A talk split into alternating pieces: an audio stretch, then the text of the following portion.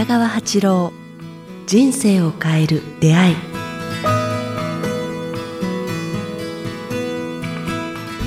こんにちは早川洋平です。北川八郎人生を変える出会い。今日は第78回です。北川先生よろしくお願いします。よろしくお願いします。さあ7月に入りました、えーうん。先週気分をこうね自分の気持ちを、えー楽しくということを教えてもらったのでなんか気分爽快で今日もね進められればと思います。が私の誕生月です。あおめでとうございます。そして私も誕生月であ、すそうなんはいですか。二人とも近いんです誕生日い、や、がもう年上げますけどね。はい。先生20日ですよね。20日なんですよね。僕24日です。あはい別に誕生日アピールしてるわけじゃないんですけどあ、近いんですね。近いんですよ。ものすごく近いんです。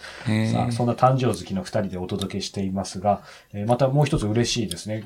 今日、えー感想いただいてます。はい。えっ、と、以前、えー質問してくださった方ですね。うん。えーこんにちは、えーメールでストーカーのような人がいるときはどうしたらよいかという相談をしたものです。えー相談に答えてくださって、北川先生、早川さん、誠にありがとうございました。えー皆が菜の花畑の鮮やかな黄色い花の花を見て、黄色い菜の花を見て、綺麗と言っているのに、その菜の花の下でひっそりと咲いている大犬ヌフグリを見つけてくれたような気持ちで、とても嬉しく思いました。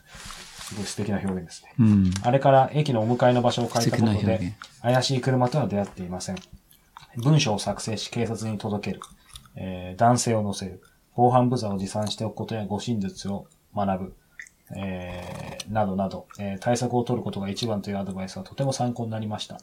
3番目の対策として護身術を学ぶという話がありましたが、護身術を学ぶことで立ち姿が変わるという先生の言葉に、今に足りないのはこれだと気づくことができました。ありがとうございます。娘が合気道をしているので、私も合気道を学ぼうと思います。えー学びます。えーそして、なよなよした立ち振る舞いから先生のお言葉のように、相手に向かっていくような力強い立ち振る舞いに変えています。先生、早川さん、スタッフの皆様、ありがとうございます。ということで、嬉しいですね。嬉しいですね。うんその立ち姿がきちんとしてると、人、あの、変な人寄ってこないんですよね。やっぱり大事なんですね。そういう意味で見背た目は。筋を伸ばして立ち、で、目線をまっすぐ見るって言いますかね。はいあの、目をまっすぐ見つめて生きていく。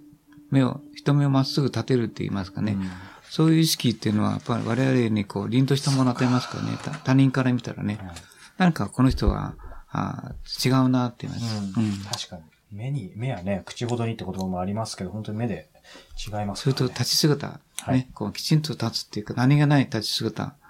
だからぜひご真実、合気道をやってほしいですね。ぜひ。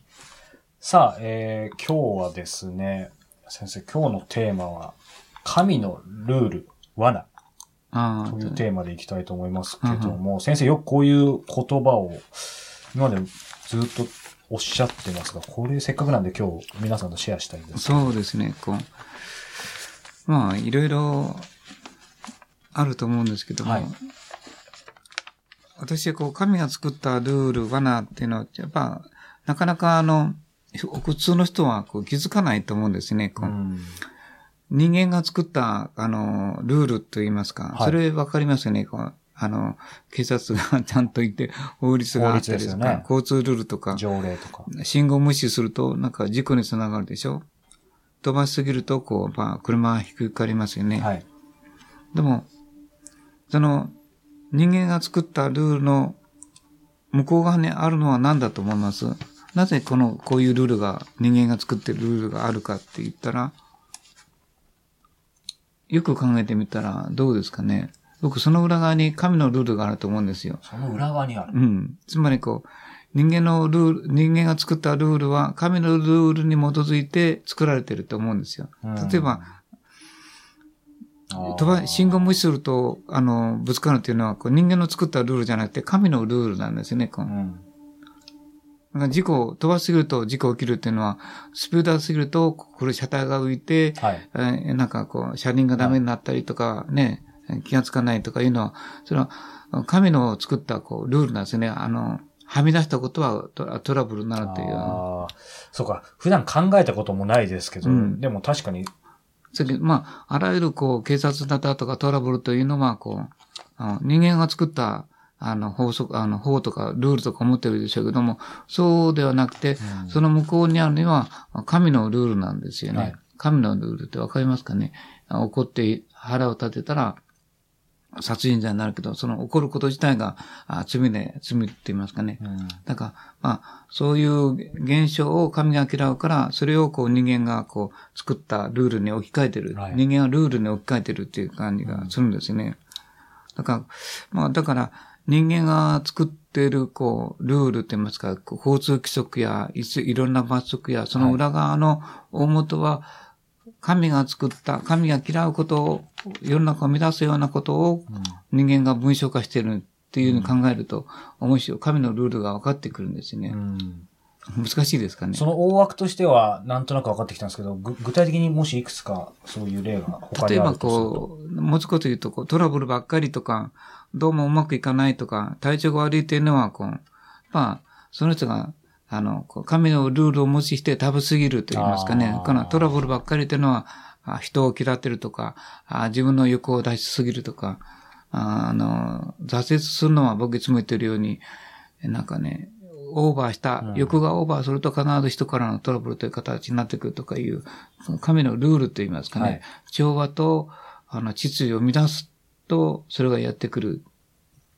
どうもうまくいかない。うん。で、人間関係が複雑になっていくっていうのは、あー自分の欲が過ぎてるからだ。はい荷物を持ちすぎる、あれもしたい、これもしたい。え自分だけがこう、都合よく生きていきたい。うん。自分の都合だけに生きていこうとするのが、こう、神のルールではすごく嫌われてると言いますかね。だから、ここでちょっとだけこう、話が外れるんですけども、はいもう少しわかりやすく言うと、言うとこう、ライオンと、それからまた、もしくは狼でもいいんですけども、それと羊たちって考えるとですね、はい。結局、ライオンはこう、ある意味、こう、怒りと、あ同食、同、同じものを食べるというルールで、こう、非常になんて言いますかね、獰猛でかっこいいけれども、はい。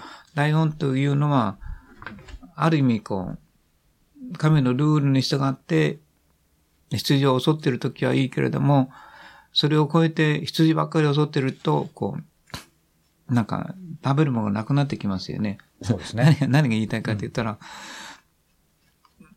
つまりこう、そういうふうにこう、襲って食べるということ自体が、もうこう、うん。苦しみに伝わるから、ライオンっていうのは、しし子供を作る能力が、こう、非常に失われていてるって言いますかね。羊っていうのはそうじゃなくて、非常に仲が良くて、はい。平和だから、どんどん仲間が増えていくし、で、食べるルールも、あの、同じものを食べ尽くさないで、ずっと移動していくっていうルールに従っているけれども、はい。ライオンがもしも、食料に困って羊だけを食べてしまうと、結局困るのはライオンであると言いますかね。でそこに、ね。うんあの、神のルールがあって、ライオンは襲うときに自分の恐怖を乗り越えないといけないっていう、こう、すごい、こう、ルールと、いあんまり食べ過ぎるから、食べると襲ったりするから、どうしても、あの孤独感って言いますかね、孤立感。はい。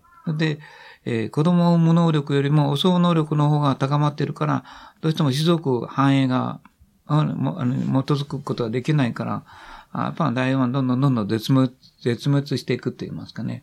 自分のライオンの能力を発揮すれば発揮するほど、自分を絶滅に追い追い込むという形が、こう、まあ、神のルールと言いますかね。だからライオンは、あんまりこう襲わない。食べたらはい1週間か10日間はこう、あの、襲わない、うん食べないという形をとってますよね。うんまあ、わかりやすいように、こう、あの、神はそのなんか強いものが全てではないっていうふうに、はいはいはい。襲って勝った時に負けてるんだっていうようなルールがあると思うんです、ね。明らかにありますね。気づかないけど。うん。だけど、それは目に見えない裏側のルールと言いますかね。だから人間関係にもそれがあるんですよね。人間関係。うん。だから、うんそれをこう人間が作ったルールとか信号とかいう形にこう変えてると思うんですね。はい。うん。だからこう、うん、それのな人生、あの、面白いのは、こう、まあ、ここにこう、私がいつも言ってるように、こう、この、ちょっとだけ話が飛ぶけれども、まあ、そこでこう、いろんなものを神のルールに気づくためには、こう、何が言いたいかと言ったら、人間が作ったルールの向こうに、大元のルールは、こう、神が作ったルールなんだ。はい。この世の動きなんだ、法則なんだってことに気づいてもらうと、なんか、あそれを知ってる人とき知らない人って言いますかね。はい。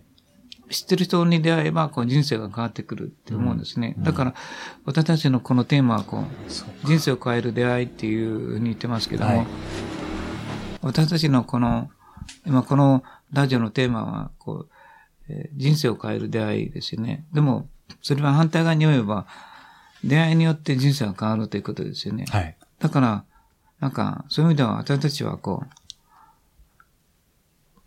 たくさんの人と付き合うということが、こう、すごくこの人生に有効であると言いますかね。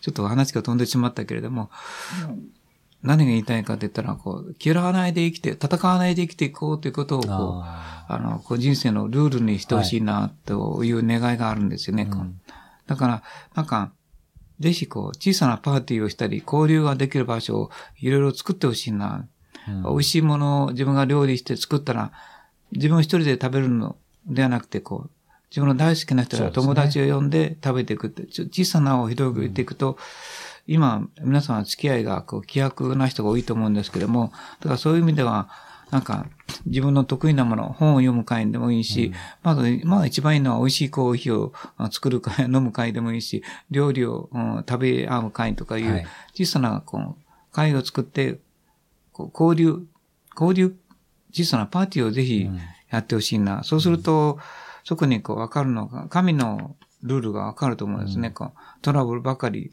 どうしてもうまくいかない、体調が悪いというのは、神のルールに反したからやってきた、やってきてるっていうことが分かるという思うんですよね。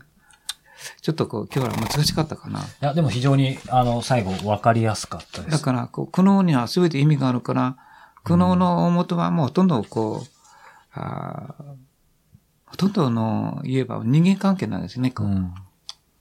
でも、その向こうにある自然の働き目も見てみると、そこには人間関係の向こう側に潜むものは何かと言ったら、まあ、神のルールと言いますかね。あまあ、純粋性に近づけば近づくほど、あ幸せと安らぎがやってくるけれども、欲がはみ出して、と自分の欲に、量、欲の量と欲の、うん濃さに応じたトラブルがやってきてるっていうのが神のルールなんですよね。それはもうあるわけですよね。そう見えないところで確実で、に。それを法律化してるのがあ人間のルールって言いますかね。うんうんだからみんなは人間のルールしか見てないけれども、僕はその向こうにある、こう、あ人間のルールの向こう、大元にある神のルールに目を向けることができるうんようになってほしいなっていうのが、ちょっと言いたかったんですけど、ちょっと難しかったかな？いや、非常にわかりやすかったです。まあ、せっかくなんでね、あの、繰り返し聞いていただいて、えー共に学んでいきましょう。さあ、えーこの番組では、えー皆様からのご質問、ご感想を募集しております。えー詳しくは、北川八郎公式ホームページ、もしくは、北川アットマーク、キクタス .jp、北川アットマーク、KIQ、アルファベットの Q、tas.jp までお寄せください。さあ、そして先生、えー8月から、来月からですね、えー山形の方でまた満月のあ、そうですね。はい満月の会とか、東北の方でも満月の夜の勉強会を始めているので、あブログを見て、あの、参加されたい方は、ぜひ参加してほしいな。東北、北海道の方は、山形か仙台で、えーこれからも続けていくので、ぜひごはい参加くだ。さい。人数が揃えば継続できるので、ぜひ、あの、山形、東北の方や仙台の方たち、北海道の方たちは、仙台、山形のセミナーに出てみてください。はい。さあ、そして、えーこの番組人生を変える出会いが、えー CD ブックになりました。えー CD に加えて、えーテキストの文字起こし、えーそして、えーフォトブックもついていますので、耳だけではなく、えー目でも、えーこの、えー人生を変える出会いを、えー楽しんでいただければと思います。えー詳しくは Amazon の方で北川八郎、えー人生を変える出会いということで検索していただければ、えー出てくると思いますので、そちらもチェックしてみてください。今日は第78回をお届けしました。北川先生ありがとうございました。ありがとうございました。